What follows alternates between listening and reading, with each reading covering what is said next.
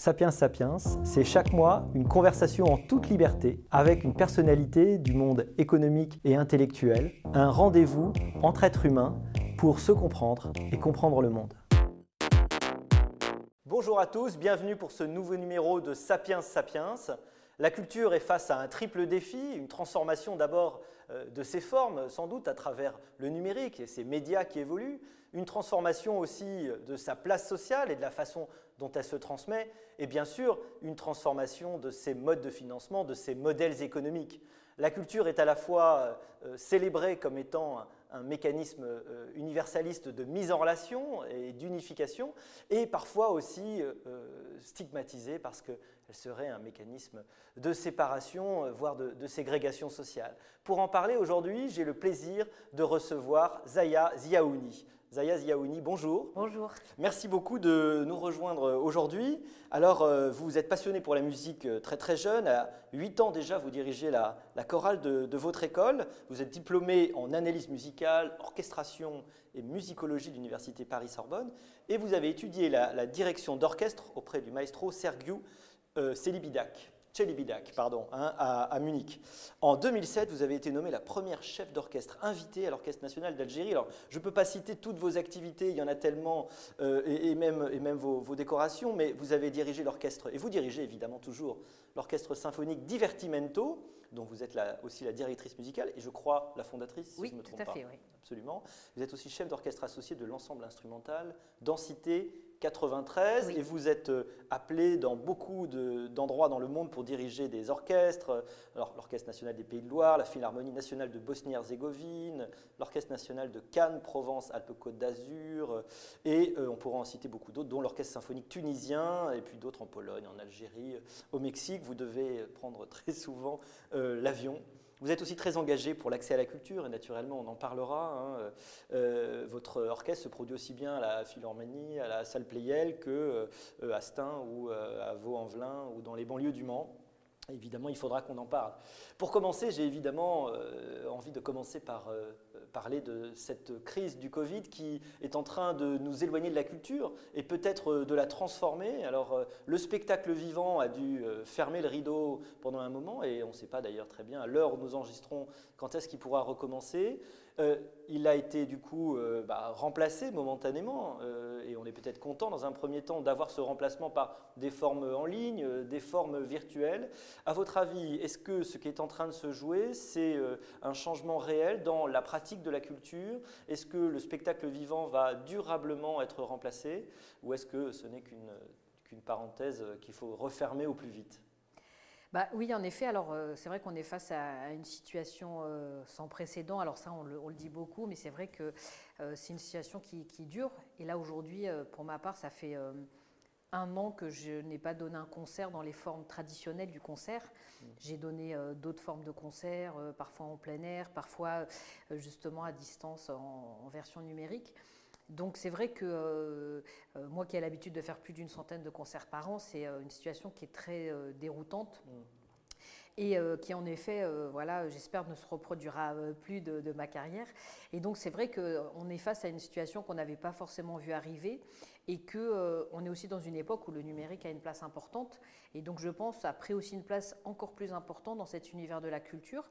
Alors en fait, moi j'ai envie de dire que quelque part, on a, on a dû s'emparer de nouvelles pratiques avec le numérique.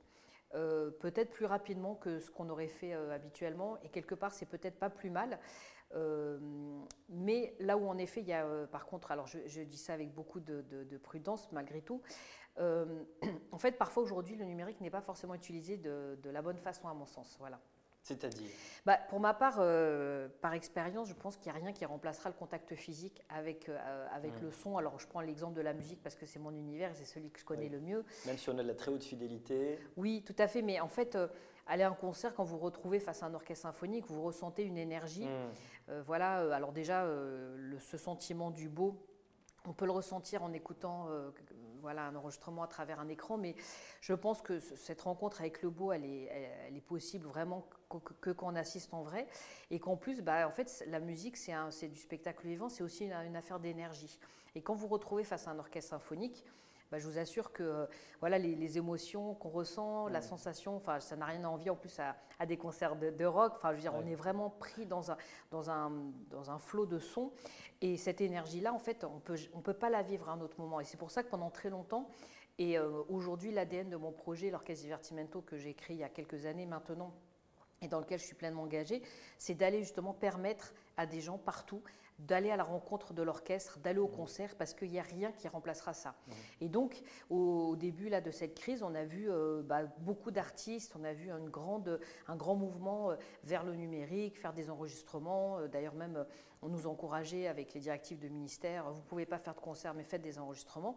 Sauf qu'aujourd'hui, on se rend compte que bah, les gens ont, marre un petit peu de regarder aussi ça derrière un écran et que ce n'est pas l'unique façon, et ça ne doit certainement pas être la façon de transformer nos pratiques. Donc en fait, aujourd'hui, euh, je pense que le numérique, ça doit être une, euh, une, façon de pouvoir nous aider à poursuivre peut-être cette expérience du concert plus loin, peut-être à toucher des personnes un peu plus largement, et peut-être qu'on aura le, temps de, s'en reparler aussi, mais euh, certainement pas de remplacer le contact, et ça j'en suis convaincue, aujourd'hui particulièrement. Et les quelques moments que j'ai l'occasion de pouvoir organiser avec par exemple des enfants ou dans, dans, les écoles, des concerts, ben, on se rend compte de plus en plus que en fait c'est un besoin physique de pouvoir être en contact avec justement avec l'art, avec, euh, avec le son, mmh. et que euh, des enfants partout en France le demandent, les enseignants qui les accompagnent, les quelques adultes qui sont présents aussi. Donc euh, moi je suis très rassurée de voir les réactions de, tout le monde aujourd'hui. Et donc je suis assez rassurée aussi sur l'avenir. Par contre, en effet, ça va demander aussi que qu'on change un certain nombre de choses, mais bon, c'est aussi des idées que moi je revendique depuis un petit moment. Alors si effectivement l'expérience du spectateur n'est absolument pas la même chose si vous êtes vraiment dans la salle ou euh, si vous êtes derrière un écran, j'imagine que l'expérience pour euh, les musiciens, euh, avoir du public ou ne pas avoir la présence du public, ça fait une différence. Est-ce qu'on sent la salle? On dit souvent que l'acteur dit qu'il sent la salle au théâtre. Est-ce que quand on, accompagne un orchestre avec un vrai public, est-ce que ça fait aussi une différence pour l'artiste? Ah complètement. Enfin je veux dire le concert, oui, c'est. Tout à l'heure, je vous parlais d'échange d'énergie. Euh, euh, en fait, euh, moi, je donne beaucoup d'énergie pour que l'orchestre en redonne, mais en fait, mm. cette énergie, nous aussi, on, la ressent parce que le, public est là. moi, je fais toujours, le, enfin, pour, ma part, je fais toujours un concert pour pouvoir justement avoir un échange, pour pouvoir aussi partager ce travail avec des personnes. Mm-hmm. Donc, quand on a été amené à faire des concerts aujourd'hui sans public, donc en confidentiel, en version numérique, évidemment que ça change. Donc en fait, il faut se trouver, euh, alors pas une motivation supplémentaire parce qu'on est quand même motivé, mais il faut arriver à aller au-delà, à bien se concentrer, à malgré tout donner le meilleur de soi-même. Mais c'est vrai que en fait, le fait d'être sur scène avec un public, et eh ben c'est euh, voilà, c'est comme des sportifs un soir de match. Il y a une énergie qui est spécifique à ce moment-là. Et c'est vrai que quand euh, quand c'est pas forcément là dans les conditions habituelles, eh ben c'est pas toujours simple. Mais mmh. Bon, malgré tout, voilà, on est des professionnels, on fait bien notre travail, mais la, sensation n'est pas du tout la même et on a besoin d'être confronté à un public. Euh, le mot confronté, je ne sais pas si c'est le meilleur terme, en tout cas, on a besoin d'être euh, voilà, en, échange avec un public et donc ça, ça manque beaucoup en ce moment. Mmh alors, de toutes les, de toutes les formes d'art, peut-être que la musique classique est celle qui souffrait le plus de cette euh, image euh, de musique d'art engoncé, d'art évidemment exigeant, et avec une, euh, un accès qui jusque-là n'était pas très très facile, vous ne tombiez pas naturellement sur ce type de musique.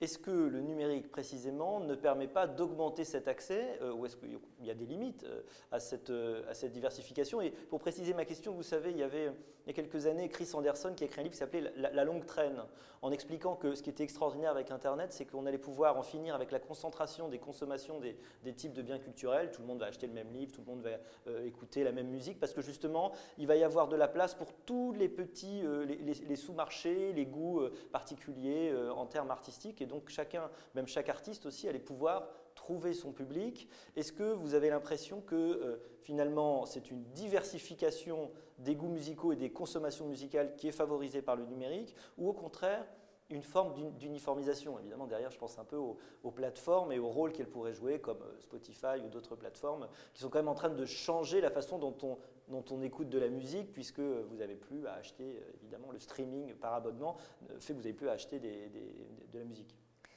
Oui, parce que, à mon sens, en fait, c'est qu'il en fait, c'est un peu la seule chose qu'on nous propose. Alors, quand je dis ça comme ça, euh, ça peut paraître un peu contradictoire, mais pour moi, le numérique, c'est un outil qui doit accompagner une démarche physique. Mhm.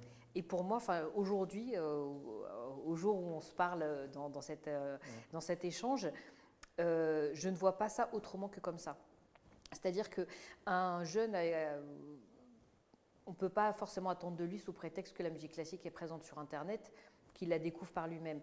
Et en fait, d'une façon générale, moi, je me suis rendu compte qu'il y a beaucoup de, parfois, d'idées reçues sur la capacité des personnes, alors que ce soit des jeunes, des familles, des personnes d'origine très différentes, à apprécier la musique classique, par exemple. Mm. Souvent, on dit oui, euh, ça n'intéressera pas les jeunes, euh, les gens en banlieue, ça ne les intéressera pas, c'est pas leur monde, c'est pas leurs univers. Pas du tout. En fait, euh, moi, je trouve que déjà, c'est pas juste de décider à la place des, des autres ce qu'ils ont le droit d'écouter ou pas et que, en fait, en ayant cette démarche d'aller à, leur rencontre, d'avoir des temps d'échange, de présenter notre travail, de présenter les œuvres, les mmh. compositeurs, de toute ma carrière, je n'ai jamais rencontré une personne qui ne voulait pas. Alors après, les personnes aiment, n'aiment pas, mais je n'ai jamais rencontré quelqu'un qui ne voulait pas découvrir quelque chose, un mmh. enfant qui ne voulait, qui n'était pas curieux de découvrir quelque chose de nouveau.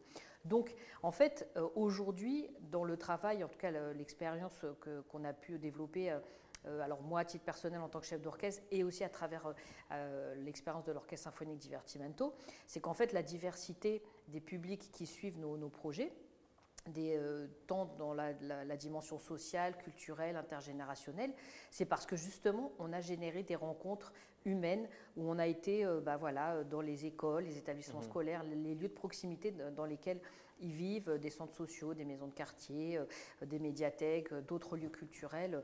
Et c'est comme ça qu'on a créé le lien, qu'on a amené aussi les personnes à découvrir peut-être des choses qu'ils ne connaissaient pas, avoir envie du coup de les vivre en vrai. Et donc après, une fois qu'on a fait ce chemin-là, ça donne la possibilité d'avoir déjà des éléments de connaissance et de se dire, bah tiens, j'ai envie d'aller écouter un autre concert ailleurs ou j'ai envie de poursuivre cette aventure en écoutant sur des plateformes euh, numériques euh, de la musique classique. Mais à mon sens, s'il n'y a pas cette démarche, en tout cas s'il n'y a pas à un moment donné une rencontre avec le vrai, avec le physique, je ne vois pas comment c'est possible avec le numérique de pouvoir changer des pratiques, mmh. à moins d'être sur des grosses opérations commerciales. Et encore, aujourd'hui, je pense que la plupart des domaines artistiques bah, nécessitent qu'on partage des choses, que parfois on les explique, pas simplement euh, dans, une position un petit peu de, de, maître à apprenant, mais simplement de, simplement de faire partager euh, une expérience. Et c'est à partir de là, je pense que qu'on peut aller plus loin. Et aujourd'hui, moi, c'est comme ça que l'outil numérique, avec l'orchestre Divertimento, on l'utilise beaucoup on réfléchit à l'utiliser de plus en plus, mais pas du tout pour remplacer les pratiques euh, en présentiel, mais au contraire pour les accompagner mhm. et de faire en sorte qu'aujourd'hui, on se saisisse du numérique pour peut-être justement euh, toucher certains euh, enfants plus largement. par exemple, aujourd'hui, avec l'orchestre, on a créé des, résidences un peu partout en France. Et quand on fait une conférence très intéressante à la ville de Stein, et eh ben des fois, on a envie que les jeunes avec lesquels on travaille dans la Sarthe, en Moselle, à Vaux-en-Velin, en agglomération de Lyon, ou en région PACA puissent aussi partager ce moment. Et donc là, en effet, on utilise l'outil numérique pour leur dire, ben voilà, partagez avec nous, mais parce que sur ces mêmes territoires, on a aussi déjà été présenter les instruments, les œuvres avec eux, c'est des choses qu'ils ont déjà vécues mmh. en direct. Et que plutôt que de, passer d'un temps où il y aura peut-être une centaine de personnes qui va écouter ça, bah, d'un seul coup, là, par exemple, à la fin du mois de mars, je vais faire une conférence qu'on aurait dû faire normalement dans une classe. Et ben là, aujourd'hui, il y a 300 classes qui sont inscrites pour pouvoir assister à ça.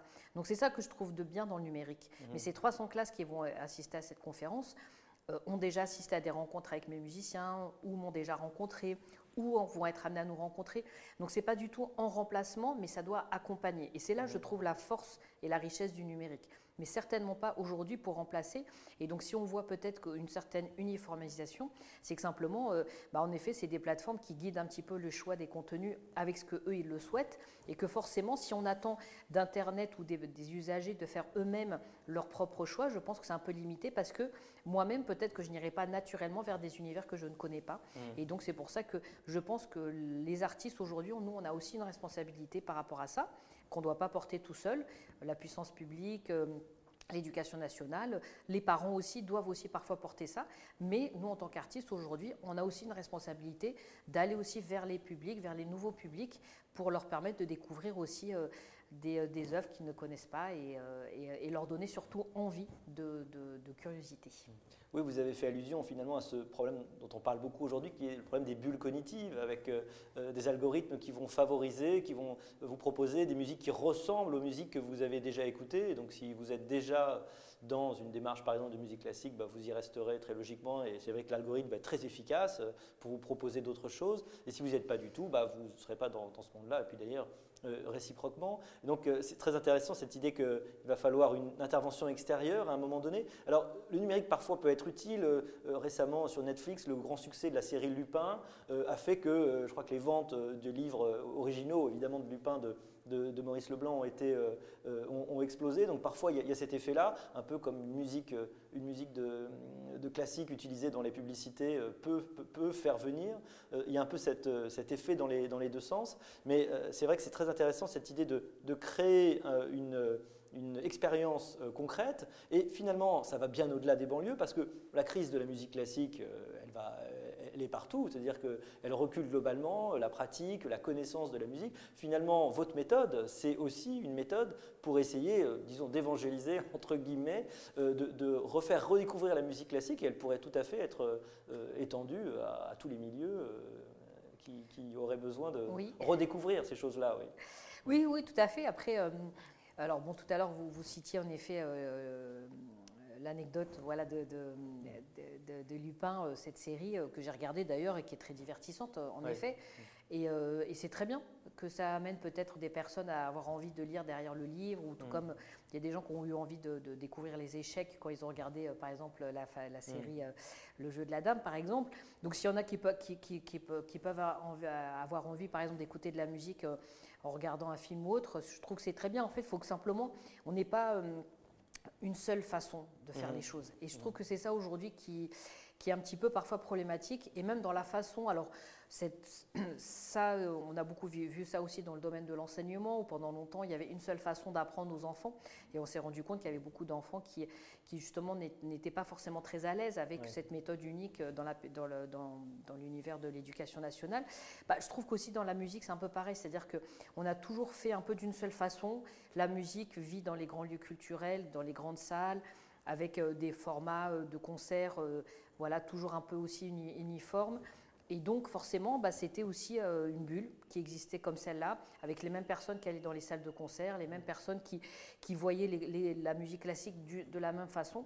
Et en fait, aujourd'hui, moi, je trouve que ça manque un petit peu. Et que moi, j'ai essayé d'apporter aussi une nouvelle approche. Alors, non pas que l'exigence sera moins importante, au contraire, et moi, je porte toujours avec autant d'excellence cette mmh. musique classique, mais simplement, en fait, euh, moi-même ayant grandi dans un quartier populaire, euh, étant moi-même euh, ayant grandi dans une famille voilà, où on avait des références à une double culture, je me suis rendu compte qu'en fait, j'avais pas forcément la même vision de la vie, j'avais pas forcément la mmh. même vision de la musique que d'autres personnes qui allaient euh, peut-être plus naturellement à la musique euh, à la salle Playel.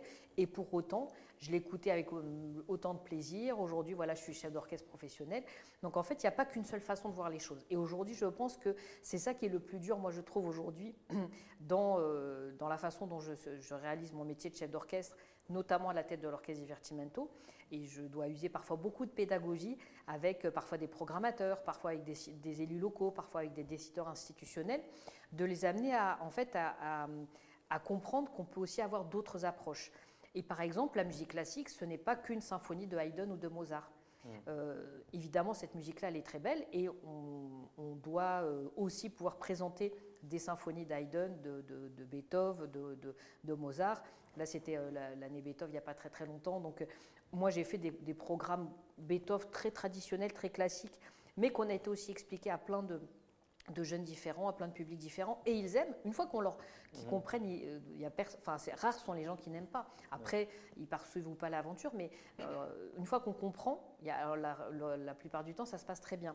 Par contre, ce qui est intéressant aussi derrière, c'est qu'il y a d'autres façons aussi de pouvoir voir les œuvres. Et moi, aujourd'hui, j'aime bien interroger euh, un petit peu notre société, en tout cas rebondir sur des réflexions de société, sur des sujets qui sont parfois d'actualité, et de les décliner dans la musique.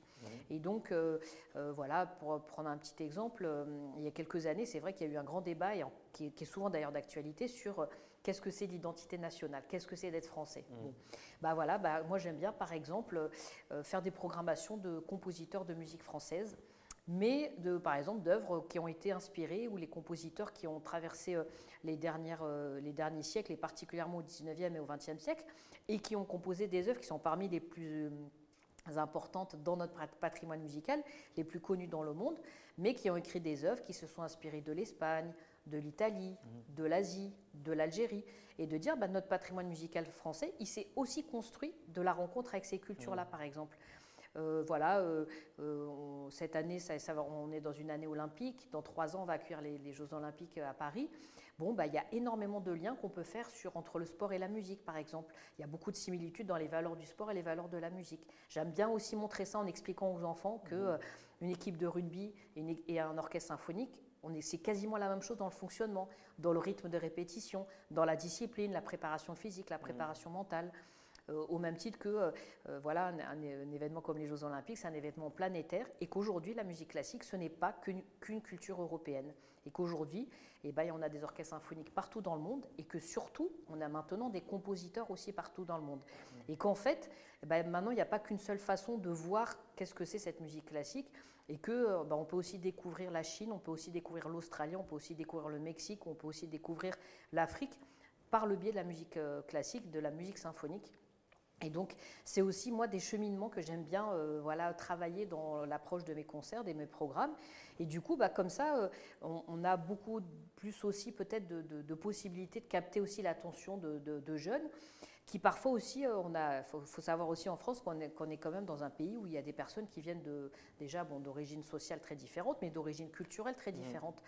Et que, voilà, une personne peut-être d'origine sri-lankaise, c'est peut-être un peu naturel dans un premier temps, qui n'est pas un chemin naturel vers la musique euh, classique, mais que si après on, voilà, on partage avec eux, euh, on leur, fait, on leur, permet de comprendre la musique classique et qu'on leur permet aussi de comprendre que c'est un univers où il y a plein de rencontres qui se font, des rencontres culturelles, peut-être comme eux ont été amenés à le vivre, et ben d'un seul coup, c'est quelque chose qui résonne peut-être plus facilement chez eux.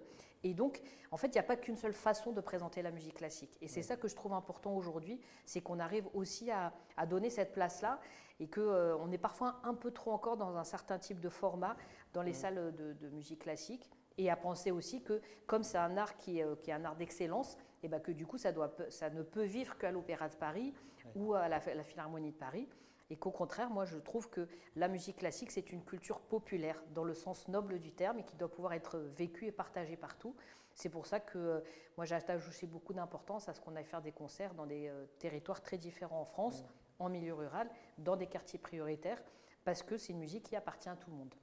Oui, c'était l'organisme Pierre Cochereau qui avait un orgue démontable et il sillonnait déjà les campagnes et il avait permis à l'époque une redécouverte d'ailleurs de, de l'orgue. Et donc c'est vrai que souvent il suffit de, donner accès. Alors ce que vous dites est vraiment passionnant parce que euh, on accuse souvent la musique classique justement d'être euh, un petit peu occidentalo-centrée et euh, il y a tout un, débat autour justement de, de l'universalité à laquelle elle prétendrait et, qui ne serait pas réelle. Et j'ai l'impression que vous êtes vraiment dans ce positionnement justement de la, de la musique classique comme, comme message universel qui permet aux cultures de parler. C'est pas uniquement de la culture. Alors c'est vrai, c'est souvent des occidentaux qui, bah, au XVIIe siècle XVIe siècle, ou évidemment plus tard, on, composé, mais, euh, vous montrez que c'est un message de, partage de culture, de syncrétisme et, de mise en lien. Ça, je trouve ça vraiment, vraiment intéressant. Euh, alors, il y a un reproche qu'on fait beaucoup à la musique classique, hein, euh, c'est, vous savez, l'idée très bourdieusienne hein, que, le sociologue Pierre Bourdieu avait, avait argumenté que le goût pour la musique classique serait un goût non pas réellement d'adhésion, mais un goût de séparation. C'est-à-dire qu'il procéderait de la de se distinguer et justement, il serait donc un marqueur social, il serait euh, là au moins autant pour s'agréger euh, euh, à une classe sociale que pour se montrer qu'on est différent des autres. Et ça a, je crois, profondément marqué l'image de la musique classique comme étant un, art élitiste et donc un, art qui va, qui va exclure. Est-ce qu'on peut aujourd'hui sortir de cette vision de la musique classique comme un art, c'est vrai, qui parfois va dans des endroits un petit peu intimidants? Vous allez à l'Opéra de Paris ou même d'ailleurs à Bastille, mais dans les salles de concert, c'est intimidant. Est-ce qu'on peut arriver à, à mettre à enlever cette distance justement euh, euh, avec la musique classique? Bah oui, en fait, euh, on, peut en sortir de cette idée-là et surtout on doit en sortir en fait. et alors, en effet, Pierre Bourdieu, il a il avait certainement, lui, émis cette, cette réflexion-là dans, dans, un temps un petit peu donné, et c'était légitime parce que pendant très longtemps, et encore parfois un peu trop maintenant, la musique classique, on la vit dans certaines conditions. Mmh. Et donc, aujourd'hui, c'est vrai qu'il y a... Hum, je, au risque de me répéter, mais peut-être, moi, j'ai jamais rencontré une personne qui n'avait pas envie d'être curieux, mmh. qui n'avait pas envie d'écouter de, la musique et d'écouter de la musique classique en vrai j'ai à peu près 20 ans de carrière, je n'ai jamais rencontré quelqu'un qui ne voulait pas. Mmh. Même des jeunes dans des endroits les plus improbables en France, jamais. Donc ça prouve qu'en fait, à la base, parfois, on a, il y a peut-être certaines, euh, certaines idées qui viennent de, justement, qui se sont basées sur des idées reçues. Ce n'est pas vrai. Et on n'a justement surtout pas euh, le droit de décider à la place d'eux, de savoir ce qu'ils ont le droit d'écouter ou pas. Après, ce qu'il faut, c'est créer justement les conditions pour que cette pratique musicale puisse se faire. Et aujourd'hui, euh, ce n'est pas qu'une question de, de, de, frein économique ou, ou, social ou sociétal. Aujourd'hui, par exemple, on a des problèmes de mobilité. Enfin, je veux dire, il y a beaucoup de territoires qui sont, euh, et surtout là, la crise sanitaire a mis en lumière des inégalités, mais qui existent déjà depuis très très longtemps. Hein. Mmh. D'un seul coup, on s'est rendu compte qu'il y avait des personnes, voilà, qui étaient dans beaucoup dans, dans, une certaine précarité, qui étaient en première ligne, euh, voilà, pendant le premier confinement. Donc là, on essaye de les mettre à l'honneur, euh, mais en fait, il y a des situations qui existent depuis très longtemps. Et donc, dans mmh. certains territoires, euh, les problèmes de, mobilité, par exemple, c'est un vrai sujet. Donc, quand des fois on reproche à des personnes, oui, mais pourquoi ils ne vont pas à la Philharmonie de Paris? Bon, des fois, il y a des, fois des questions d'aspect financier pour. Mmh. Euh, les places de concert, mais pas uniquement. Il y a des quartiers en Seine-Saint-Denis, vous pouvez aller à la salle de concert, mais vous ne pouvez pas rentrer chez vous parce qu'il n'y a, plus de, il a plus de bus après 20 heures. Il y a plus... Donc, en fait, aujourd'hui, le problème de, l'accès à la culture, c'est un problème qui est beaucoup plus large, en fait. Et donc, les inégalités qui s'expriment euh, voilà, euh, en termes de, d'accès aux soins, d'accès aux effectifs de police, de l'éducation nationale, bah, la culture fait aussi partie de ces sujets qui sont très inégalitaires en France. Mmh, mmh. Et que bah, la musique classique s'est aussi construite avec des habitudes de la faire vivre que dans certains lieux emblématiques. Et donc, du coup, ceux qui ont l'argent pour acheter les billets de concert peuvent y aller. Ceux qui ont l'argent ou qui ont les moyens de pouvoir être dans la mobilité y vont. Mmh. Et après, il y a aussi ceux qui ont déjà les outils intellectuels pour pouvoir y aller. Mmh. Donc, forcément, aujourd'hui, dans la forme telle que c'est organisé, il y, a, euh, il y a énormément de, de freins qui permettent à des personnes de pouvoir y aller. Donc, après, ce qu'il faut et ce qui peut, et ce qui peut changer et ce qui doit changer aujourd'hui, c'est déjà de, faire en sorte que la musique classique puisse irriguer l'ensemble du territoire et qu'on ne fasse pas de différence parce qu'on est encore dans un univers qui est très cloisonnant. Voilà, on joue dans les grandes salles de concert ou dans les petites, on joue de la musique classique ou d'autres styles de musique, on est artiste ou on est enseignant. Bah, en fait, aujourd'hui, maintenant, je pense que si on doit un peu construire notre monde d'après, et c'est ce sur quoi moi j'ai construit aussi le modèle de l'orchestre Divertimento, c'est justement d'estomper, toutes ces barrières, toutes ces, euh, tous, ces cloisonnements, pour faire en sorte qu'au contraire, euh, euh, et c'est ce qu'il y a quelques années paraissait peut-être dévalorisant dans le milieu musical, moi j'en ai fait une force aujourd'hui de mon orchestre, et de se dire, ben, il n'y a pas des grands lieux et des petits lieux de concert. Mhm. Et si on veut que les personnes aillent à la Philharmonie de Paris, avant tout, il faut investir le lieu culturel des territoires. Aller les chercher. Voilà, déjà des territoires où ils vivent, parce qu'il y a des lieux culturels, aller les chercher, leur permettre de découvrir la musique dans le, là où ils habitent, et après, une fois qu'ils sont plus à l'aise, qu'ils sont inscrits dans une pratique culturelle, les leur dire, bah, ce lieu vous appartient aussi. Ça prend du temps, et parfois, le temps euh, n'est pas forcément toujours compatible avec aussi les politiques publiques, les enjeux, ou parfois il y a des objectifs euh, les hommes politiques attendent vraiment des résultats dans l'immédiateté, mhm. mais c'est comme l'éducation, ça prend du temps. Et c'est aussi pour ça que moi, dans, les formats que nous on a mis en place avec l'Orchestre Divertimento, et eh ben parfois, on, nous, on, on, est un projet culturel qu'on met au service d'un territoire, mais sur lequel on travaille pendant 3 ans, 5 ans, parfois 6 ans, et mhm. trouver ce temps-là, justement, de faire les choses, de, de permettre aux gens de découvrir, d'aimer, d'apprécier, de, voilà, de, se, de, se faire confiance, de prendre confiance pour qu'après, petit à petit, soit en effet plus autonome et aient envie d'aller euh, à la bibliothèque ou euh, à une salle de concert. Et si ils ont envie d'aller un peu plus loin, d'aller aussi plus loin. Et souvent, d'ailleurs, quand on joue à la Philharmonie, ben, on a des cars qui viennent de, de plusieurs lieux de la Seine-Saint-Denis, voire même en région, pour venir nous écouter, parce qu'ils nous ont écoutés sur leur territoire, ils ont envie de nous écouter dans une grande salle de concert. Et ils font ce chemin-là avec plaisir, et euh, parce qu'ils se sentent à l'aise. Donc ça prouve que c'est possible. Donc en fait aujourd'hui, simplement, c'est une musique qui a souvent appartenu à une catégorie sociale particulière parce que voilà, c'était les gens qui en avaient les moyens. Aujourd'hui, tout le monde en a les moyens intellectuels. Simplement, il faut permettre que ça puisse se faire. Et surtout, euh, voilà, je trouve, et je le redis souvent, pour moi, c'est aussi une culture commune qui peut être partagée par tout le monde et qui doit pouvoir être partagée par tout le monde. Et ça. Euh, ça, c'est important. Et euh, quand, par exemple, on joue à Sevran ou à Stein, ou en banlieue du, Mans, par exemple, ben, on fait les concerts dans les mêmes conditions qu'à la Philharmonie, on est habillé de la même façon, on a les mêmes parties, c'est les concerts de la, de la même façon.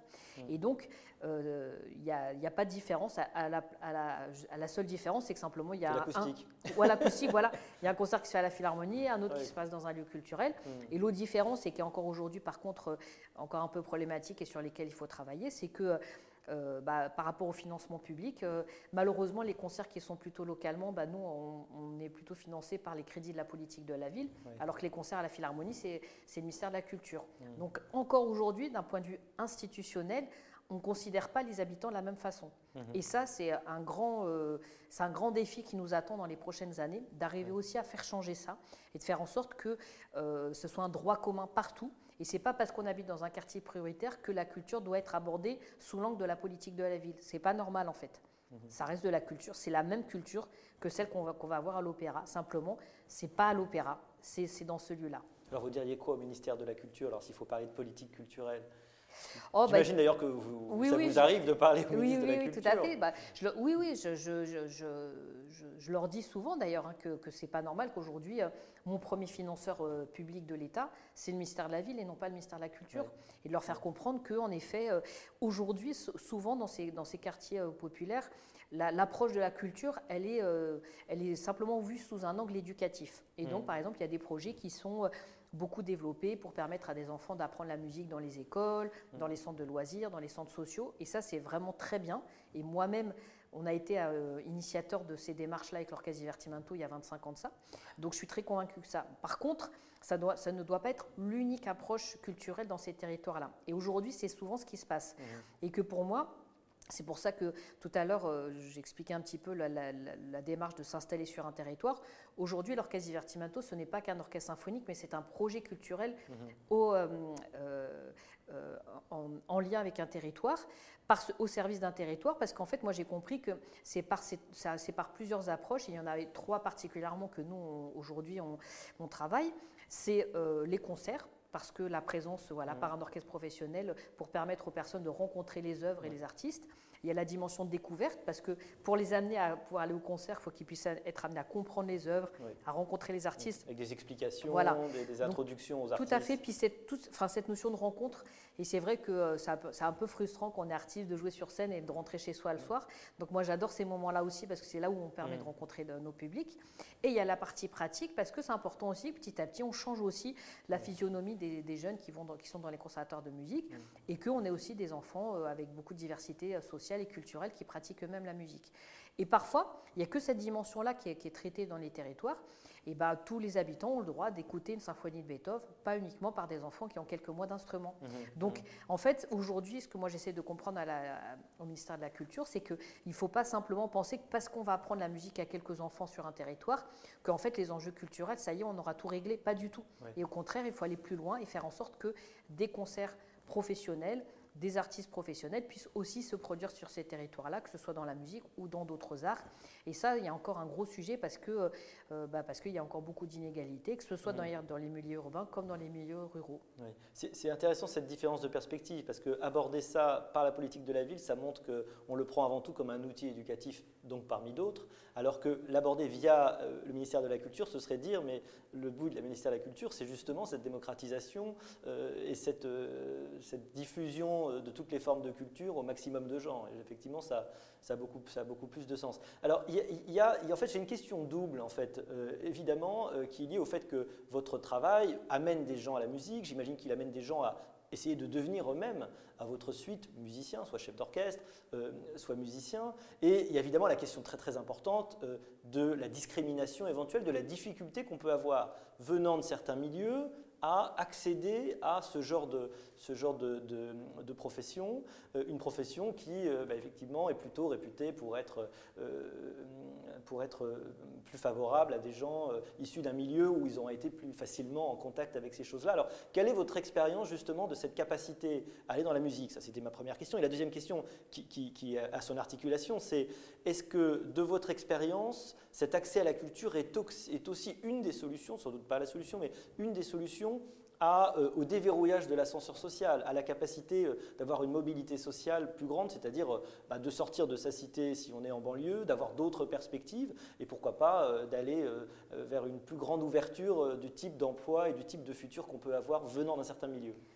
Ah bah, moi, je, suis pleinement convaincue de ça, en effet. Alors, en fait, ce qui n'est pas forcément simple, c'est qu'aujourd'hui, pour, euh, pour former un musicien professionnel, il faut, euh, il faut à peu près 15 ans. 15 euh, ans. Donc, moi, j'ai pas C'est plus qu'un docteur. Voilà. en fait, c'est une pratique qu'on commence pas forcément à 18 ans, on se dit, tiens, je vais devenir musicien, hmm. mais qu'on commence voilà, à partir de 8 ans, 9 ans. Souvent plus tôt, oui. Voilà, et donc hmm. très tôt. Donc, et donc, voilà, après, ça demande beaucoup de c'est comme le sport de haut niveau, ça demande beaucoup de pratique, de pouvoir aussi avoir le temps de, de progresser. Euh, et, voilà, donc c'est vrai que aujourd'hui, je n'ai pas forcément le recul nécessaire pour pouvoir vous répondre complètement. Par mmh. contre, j'ai quand même euh, pas mal, avec l'expérience, quand même pas mal d'éléments à pouvoir partager. Mais euh, sur le fait, dans un premier temps, et peut-être pour répondre d'abord à la deuxième question, que aujourd'hui, dans les jeunes que nous avons été amenés à intégrer, par exemple, dans notre académie, donc qui sont parfois qui parfois ont commencé la musique avec nous, ou qui étaient déjà dans un conservatoire d'un des établissements de la Seine-Saint-Denis, par exemple. Alors, je prends l'exemple de ce département parce que c'est celui où on y est depuis le plus longtemps. Mmh. Donc, euh, il y, a aussi cet avantage de la durée. Mais, euh, euh, et, certains qui, voilà, qui, ont, qui font de la musique, qui ont été très loin dans leur parcours musical, qui n'ont pas forcément fait le choix de, devenir professionnels, mmh.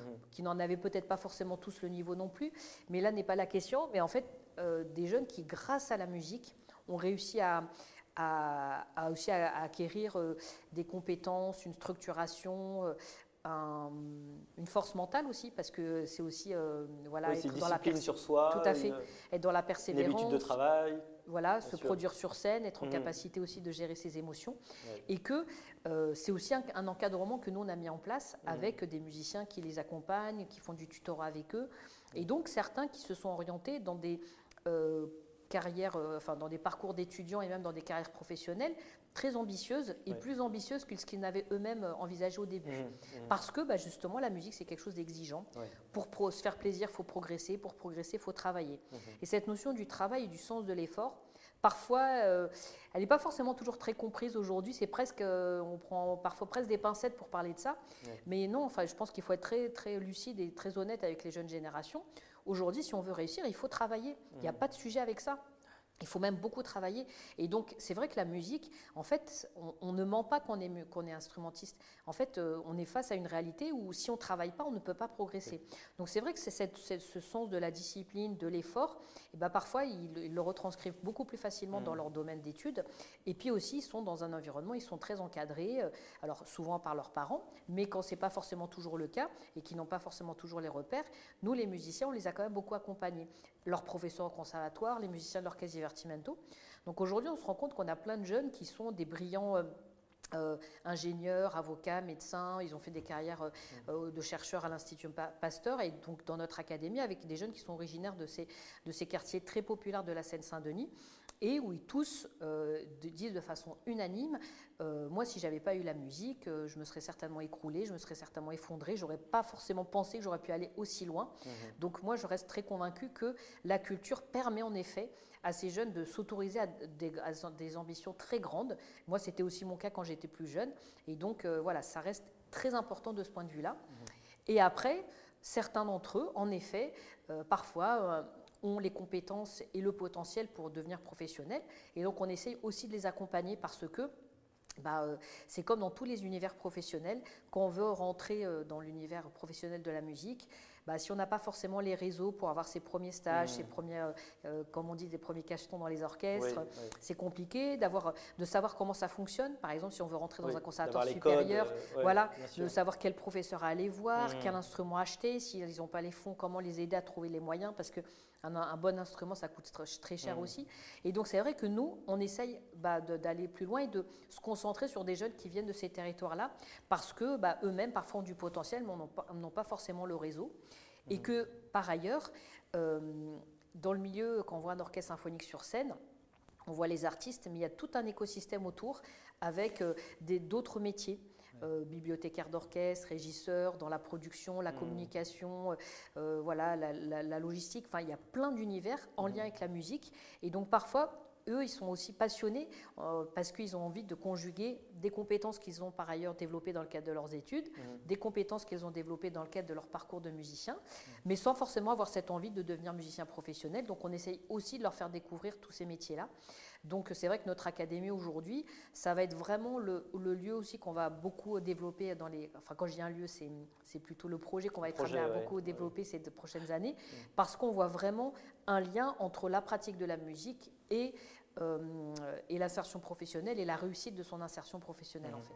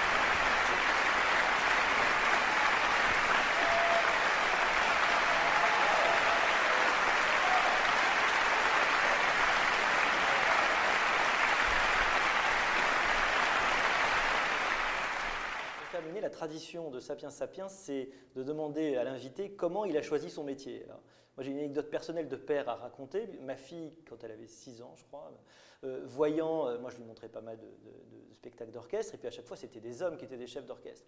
Elle avait fini par dire, mais mais si je suis une fille, moi j'ai le droit, euh, je peux devenir euh, chef d'orchestre.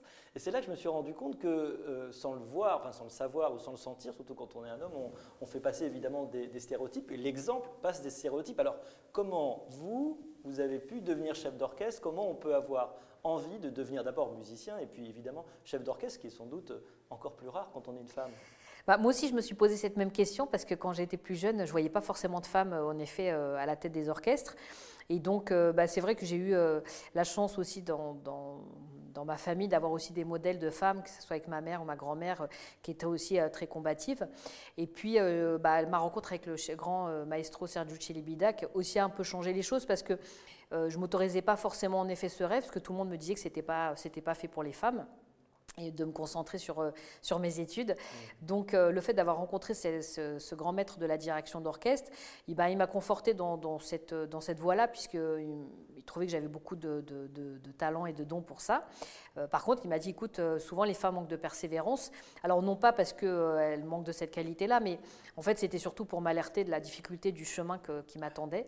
Et donc voilà, donc c'est vrai que bah, en fait, euh, moi j'ai grandi en effet dans un quartier populaire en Seine-Saint-Denis, donc on se pose quand même beaucoup de questions à la période de l'adolescence. Mmh. Et donc, bah, à force de me poser des questions, je me disais, il faut trouver des solutions. Et donc, euh, voilà. réponses. Voilà, tout à fait.